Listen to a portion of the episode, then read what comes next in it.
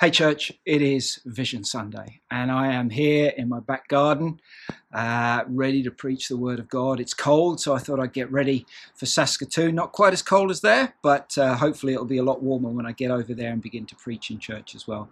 But I'm so excited to uh, to speak again for you guys, and at the I guess at the almost at the start of this year we're ready to go into the new year with with fresh vision uh, and and just believe that God is going to do something incredible across our church. And this this month or this year, but I guess kicking off this month, we're, we're looking at who we are as Circle, maybe some of the things that define us from from our history, but also some of the things that define us biblically, and some of the things that we want to define us as we as we head into our future as well. And in reality, we're, we're in a world that's never been more divided than there is now. And it's really time for the church, but also for us to think about ourselves as well. For us as a church to be in unity.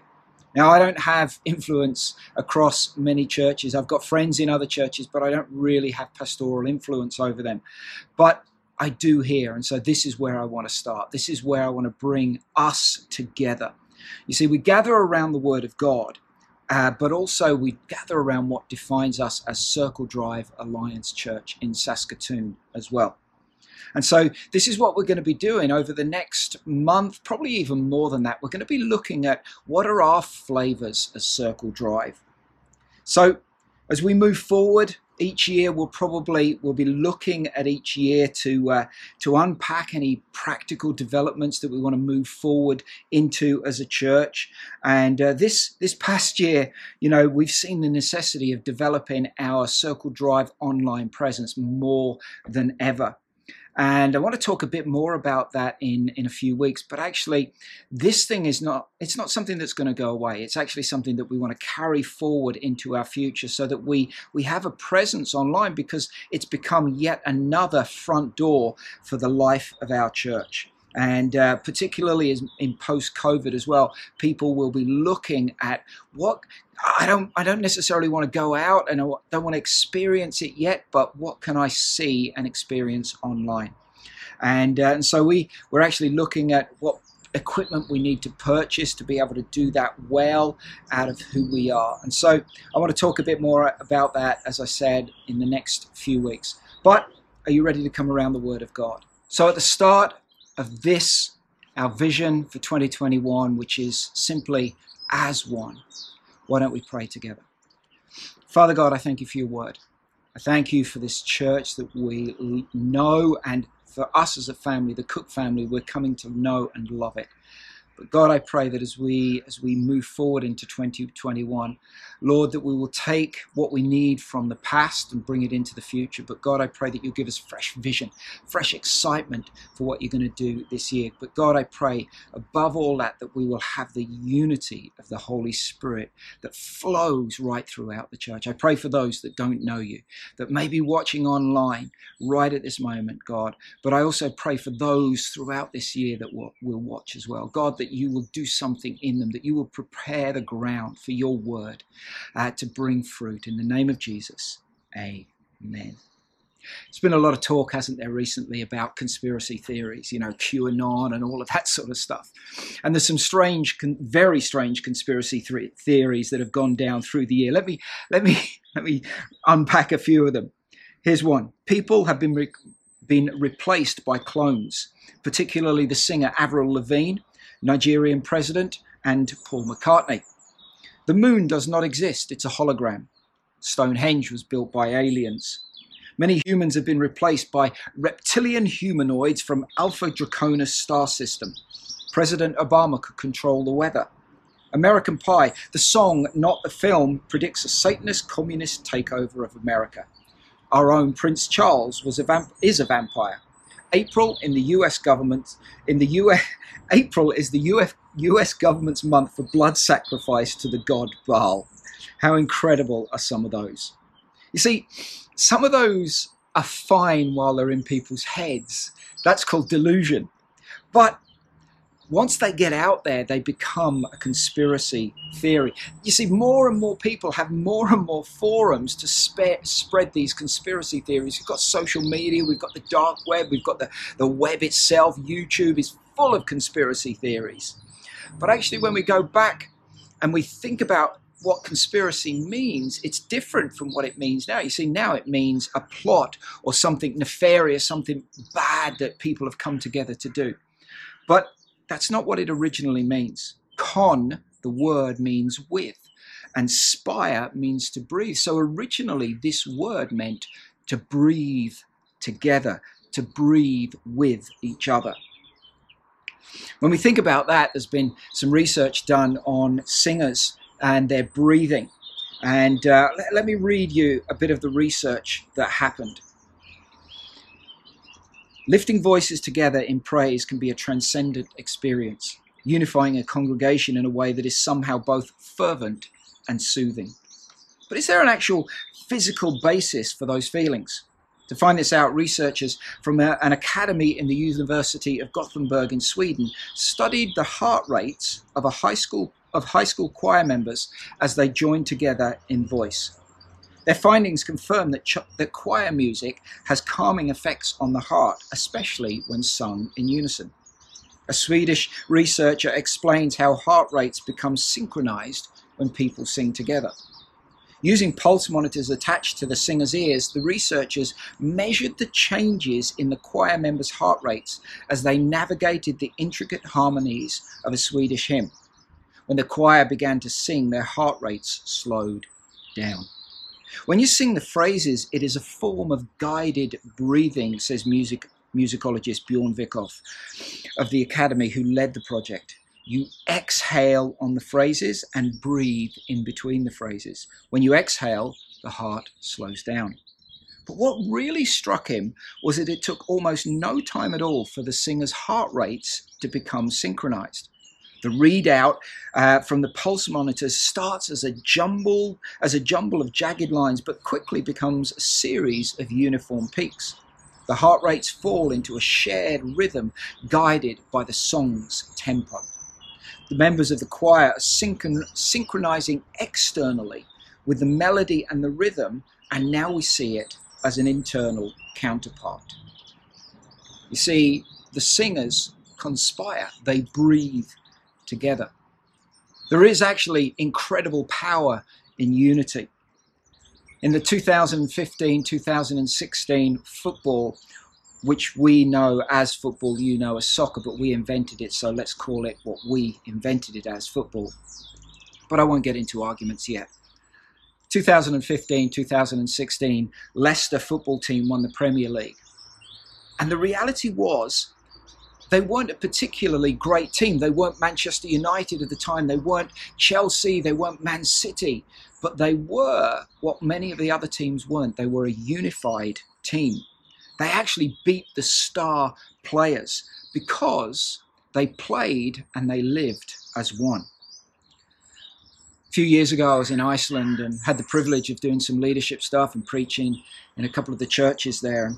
I did a Q&A with some of the leaders and someone asked the question, what is the greatest threat to the church in the 21st century? Thanks for that one. But actually, I think it's a fairly easy answer.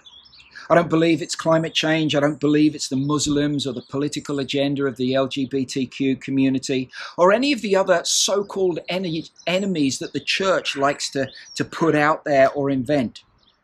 You see, the greatest enemy to the church right at this moment and probably throughout our history has always been division. Our division.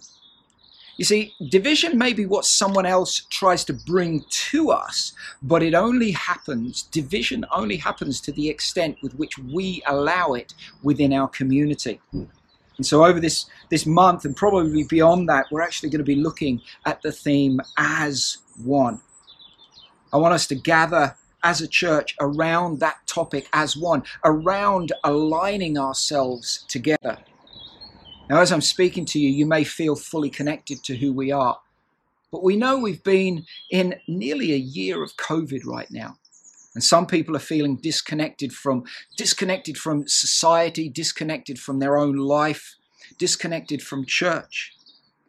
Maybe, maybe you just feel slightly on the edge that this, this thing of watching online, it's, it's, it, it doesn't help me as much as it used to be being in the building. Yep, but that's what we have. But you still feel on the edge.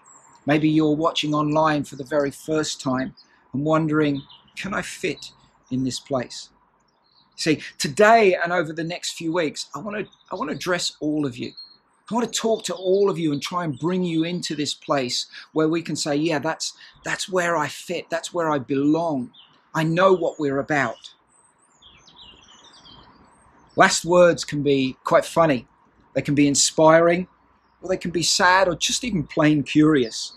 Some of the last words that I've discovered, Beethoven's last words were, Friends applaud, the comedy is finished. Marie Antoinette from France said this Pardon me, sir, I meant not to do it. She actually stepped, stepped on her executioner's foot. James Donald French, who was a convicted murderer and died by electrocution, said, Hey, fellas, how about this for, for a headline for tomorrow's paper? French fries.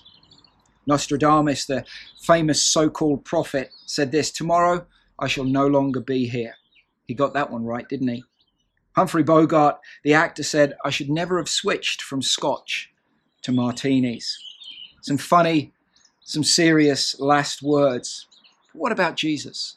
See, I'm not saying these, what I'm going to talk about, are his last words, but it was one of his last prayers with his disciples. And we can say that's got to be, it's got to be a, a, a momentous thing that we need to take notice of.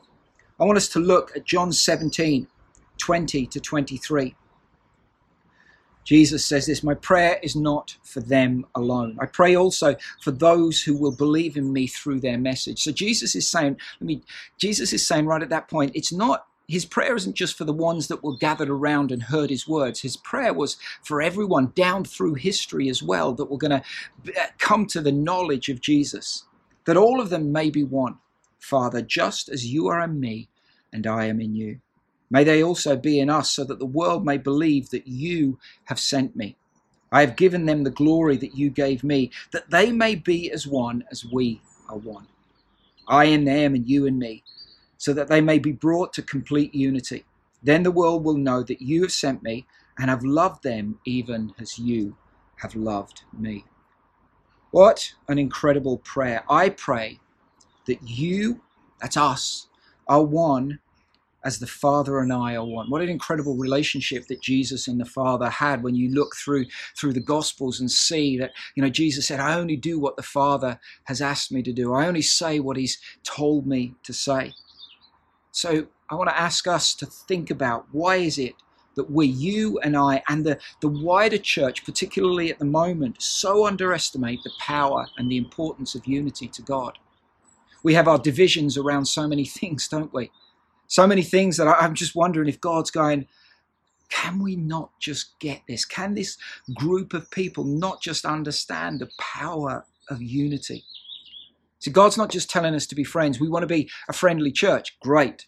But that's not what Jesus is talking about. Jesus is talking about more than friendship. He's talking about a, an intimate relationship. Be as one as the Father and I are one. I don't know if you've ever thought about this, but Jesus was on earth, one sphere. Father God, yes, we know he's he's omnipresent, but he was in the spiritual sphere. So Jesus and the Father were in completely different spheres, yet they were both as one. And Jesus is saying, God, let them be as one, even as you and I are one. We, the church, are a body. We read that in Corinthians and different places throughout the New Testament. A functioning, healthy body actually works together. There's inter- interdependence. My, my arms and legs are connected and work together. Where there's independence, it's because the body is malfunctioning. Have a think about some of these. Cancer is division within our cells. I, I, I, know we've probably got doctors and nurses and, and immunologists in this place that could have a, bit, a much fuller explanation, but I want to keep it simple for me. Cancer is division in ourselves. Autoimmune diseases like lupus, and I know a bit about that because D, D suffers from, from an autoimmune disease. Autoimmune diseases like lupus is healthy cells attacking each other. Tourette's syndrome, which you may have heard of, uh, is a disorder characterized by involuntary movements, not just about vocal outbursts, but it is the body working independently of its other parts. You see, the body should work together under the instruction of its head. How often, sadly, have we seen the church with cancer, lupus, or Tourette's? Division within the church. The church attacking ourselves and the, and the church working independently of our other parts. We, the church, need to function in relationships and purpose as one. This is what Jesus was praying for, not only for his disciples, but for us down through history. For us to conspire, to be part of a conspiracy. John Courtney Murray from the early church, sorry, from history said that the early church was a conspiracy. And that's what we need to be breathing together. Community is a conspiracy. You see, society is, is groups of people within a, within a close proximity. And the question we need to ask ourselves, not just as the church, but as circle, are we a society or are we a community? Society is a group of people within close proximity. Community are people that conspire together. I want us to think about that. One in relationship, one in purpose. I want us to look at Philippians 1 27 to 28. Paul is talking to the Philippian church here and he says, Whatever happens, Conduct yourselves in a manner worthy of the gospel of Christ. Then, whether I come and see you or only hear about you in my absence, I will know that you stand firm in one spirit, striving together as one for the faith of the gospel, without being frightened in any way by those who oppose you. This is a sign to them that they will be destroyed, but that you will be saved, and that by God. What about that? Right at the beginning there, Paul says, whatever happens, See, we don't have a, a get out for our situation. We don't say, well, because of COVID, I, I, don't really need to think about that. I don't really need to think about being as one in faith. Because of my personal situation, because of hurts that I've, I've had against me, or because of things that have been done, I don't need to, to have that. There isn't a get out clause. Paul says, whatever happens, See, because Paul, when he wrote this, was facing his own difficulties in prison. He was writing this from prison saying, whatever happens, whatever happens, even if you're in prison, even if everything goes against you. So we need to think about what does our behavior reflect? Our behavior should reflect the gospel. Jesus gave his life so that we could have life. That's what our behavior should reflect. You see, we don't we, we don't have to earn that. Jesus gave his life so that he could give it to us as a free gift, that grace of new life. There's a bit near the end of the film, Saving Private Ryan. And he's saved, and one of the soldiers that, that was part of the crew that, uh, that came to save him said to him simply, Earn it. But for us, that's not the case. We don't have to live our life to earn it. We don't have to live our life to get to a place where we've earned it. And we don't have to live from the place to earn what was being given to us. Because if we have to earn it afterwards, it's still not a gift. So our lives should reflect, reflect, and our behavior should reflect the free gift of the gospel. So what is what's conduct worthy of the gospel? It's where we stand firm in one spirit, striving together. The word that's used there is, is the word that where we get our word for athlete. Philippians 4 verse 3 talks about a, a, a dispute between two people. And it's, it's a dispute where they were against each other. But that's that's the word that was used, but it was used in a way that they were striving against each other. The, here, when it's used, it's actually about striving together. It's not about an athlete powering down the track or, or, or a, a, javelin thrower that's using all their, all their might to throw a javelin or, or someone working individually. This is actually much more like a tug of war where we're striving in the same direction. We're all pulling together, not individuals, not handing the baton on from one person to another. We're actually striving together in the same direction. Our conduct that is worthy of the gospel is that we should be together as one for the faith of the gospel.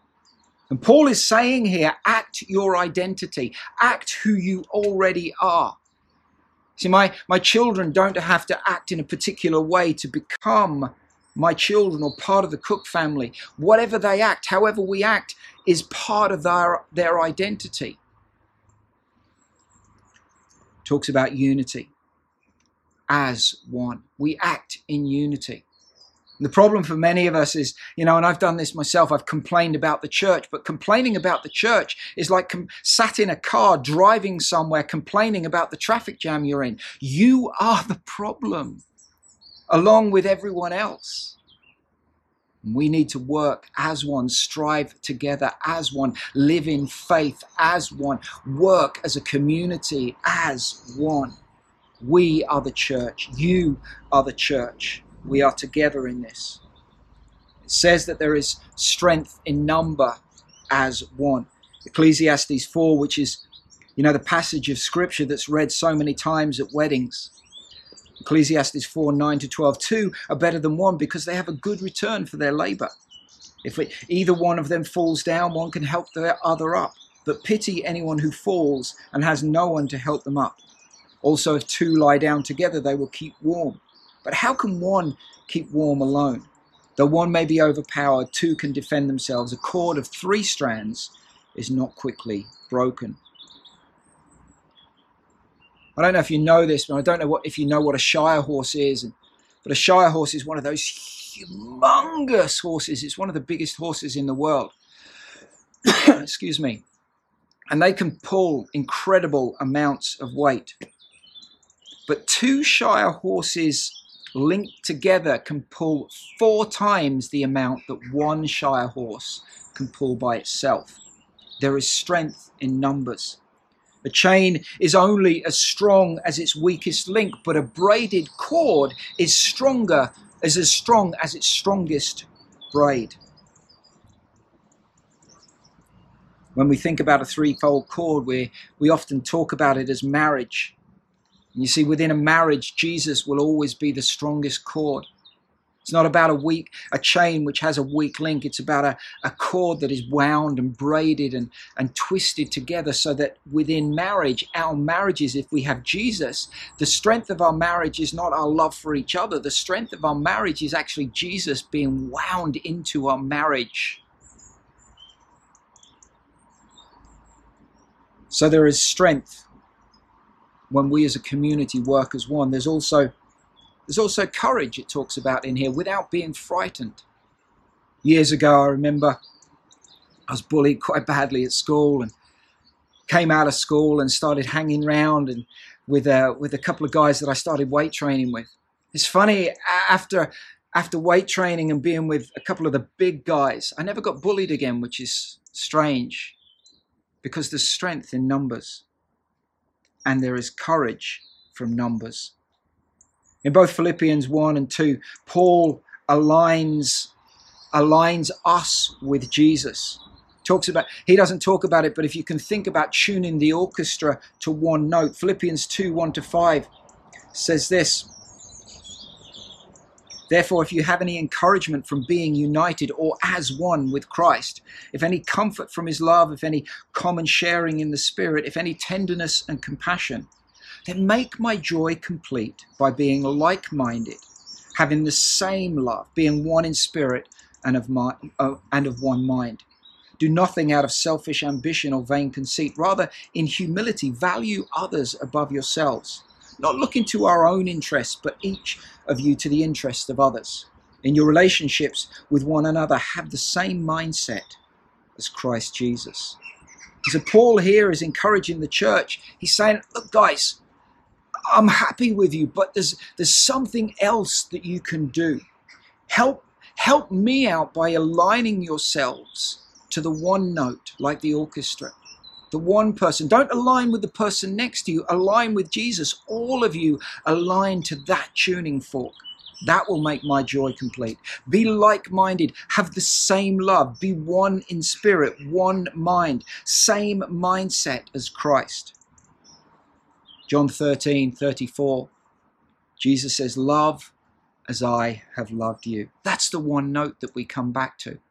When we think about our love, and I think I mentioned this last week, it's not about trying to squeeze out a bit more love for that person. It's about going back to Jesus' love for us that we've received and saying, that love that I've received is the same love that I can love someone else with.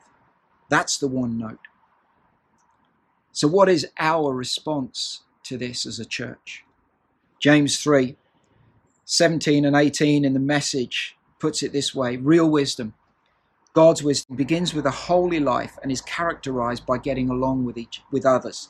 It is gentle, reasonable, overflowing with mercy and blessings, not hot one day and cold the next, not two-faced. You can develop a healthy and robust community that lives right with God and enjoys its results only if you do the hard work of getting along with each other, treating each other with dignity and honor a, like, a life characterized by getting along with each other. That's fine if it's the people that we like to get along with. But you see, when we live in a community like church, there are definitely people that we don't get along with. What did, what did Philippians say? There's no get out clause. There isn't a, we can do what we like because we don't actually quite like that person and we don't need to get along with them. No, getting along with each other, as it says here, can be hard work. Henry Nouwen, who some of you may have heard of, said this community is the place where the person you least want to live with always lives. Just remember, you may be that person for someone else. God has deliberately, maybe God has deliberately walked that person into your life to teach you, teach both of you about his grace and love and how community should work. You may not be the person that someone else really wants to be in community with, but maybe God has called you there alongside that person. Do the hard work of getting along with each other as one. You know, elsewhere, Paul talks about putting aside our cultural barriers that we've built up, and we've seen so much of that lately, haven't we? Last year was this heightened awareness of racism, and I hope, I hope you you didn't buy into some of the I don't know, the rhetoric that went on, but actually realized there are people that are hurting in all of this. Paul Paul talks about you know putting aside the the differences of gender, of racial racial and ethnic ethnical differences. He talks about putting aside economic status as a difference. The differences are actually always going to be there. We're not going to change into some you know androgynous person that's neither male nor female. What Paul is saying that the difference that caused di- disunity shouldn't be there. Where I'm always going to be male, D is always going to be female. Those are the differences, but the reality is those differences do not have to cause disunity.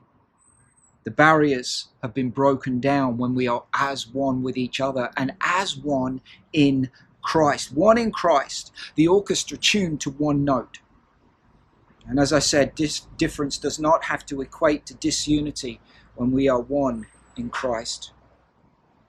And we're going to explore this over the next few weeks. But as we do the hard work of our conspiracy, we can build wisdom within a healthy and robust community. Imagine the power and the potential of what we can achieve together with Jesus our focus our one note. When we live out a Holy Spirit conspiracy, living as one, giving as one, praying as one, growing as one, purposed as one, worshipping as one, contributing as one, caring as one. Imagine, imagine in our circle groups what could happen. Imagine if we began to support those people that are in trouble, those people that are going through chemo or IVF Imagine within our communities those that those of us that are white supporting our black and ethnic minority and indigenous community within the life of our church, understanding the hurts and not not taking on the rhetoric of the papers and everything else, but within our groups we began to take on and understand the hurts and care for each other and bind up the broken-hearted, as it says in Isaiah. Imagine us praying together for our friends to come to know Jesus. For those of you that have children that have walked away from church, walked away from faith, us praying fervently for those. In our larger community groups, like Journey or Divorce Care, praying for each other, supporting each other through those issues of life. But also as Circle Drive Church, Imagine what could happen when we begin to see more and more people making decisions to follow Jesus, getting baptized, being discipled, walking the journey of faith. You see, we always want to be and continue to be a church that the unchurched love to come to, but also a church that we love to bring our friends to. You belong here. Can I say, whoever you are, whether you're watching for the first time, you belong here. You don't have to believe what we believe. Because even in the, the, the, spectrum of this church, we don't always believe the same things, but we belong together. We belong here, whatever our age, gender, socio-economic status, racial background, we belong. There is space for you to find your fit. Think about this. Imagine our potential as a denomination if we begin to work together as one. Churches being planted all over the world, young church leaders being developed and empowered in our nation of Canada. Our global and just uh, compassion projects expanding and growing and having more influence. International workers being sent to some of the least reached people groups in the world. If we, if we live a Holy Spirit conspiracy. See, Jesus said, The world will know that you are my disciples by your love for one another. We, the church, living as one, tuned to one note, conspiring in one song. As one, the same way that Jesus and his Father are one. The same love that the Father and Son expressed can also be expressed in us and through us as a church. I'd love to pray with you right now. Father God, I pray for us as a church on this Vision Sunday. God, in this, even in this separation of 4,000 miles, God, we can be as one. Location is not the most important thing. Our hearts conspiring together is the important thing. God, I pray as we head into 2021, God, that you will allow us to breathe together. Lord, that we will come around one vision to reach the lost, to be to be disciples and to make disciples. In the name of Jesus. Amen. Just before I finish, as I always will do, I want to speak to two groups of people. I want to challenge two groups of people. I want to invite two groups of people to come home. You see, you may be here and you've never made a decision, watching online, and something that we've sang, something that's been said, Maybe even it's the friend that's invited you and you've seen something in their lives that you, it's like, I cannot deny the reality of this God that you talk about. I want to invite you into this conspiracy. Not a QAnon conspiracy, but a conspiracy of Jesus, new life. You see, Jesus talks about forgiveness from the past, life in the present, and a hope for our future. And that's what we want to invite you into. We want you to take that first step on the journey. And I'd love to have the privilege of praying with you in a moment, leading you in a prayer. The other group of people, maybe you are one of those, those young people who've walked away from faith, but somehow you've ended up watching this this morning. I'd love to lead you in a prayer of, of coming back home, coming back to the Father, because I don't know what you, you think is going to happen, but Jesus tells the parable and he's saying the father is waiting, willing the son to come home. And as soon as he sees him, he throws his arms around him and welcomes him home. You see, that's That's the welcome home that you will experience. So if you're in either of those two groups and you're ready to say yes in a moment, what you can do on the on the chat facility, you can t- hit the raise my hand button and you have the option then of, of connecting with someone online and praying with them. And we'd love to connect with you and and, take you further on this journey. So we'd love you to to uh, to actually, you know, uh, get in touch with us and say that, yeah, that was me that made that decision. But right now, will you pray with me? Can I lead you in a prayer? Father God, I give my life to you. I come home. I come to this place where I want to hand my life over to you. I ask for forgiveness of my sin and I let you take my life right now. I want your grace, your forgiveness, your love in my life. I pray, Father God, for uh, forgiveness from my past, life in the present, and a hope for my future. In the name of Jesus, amen.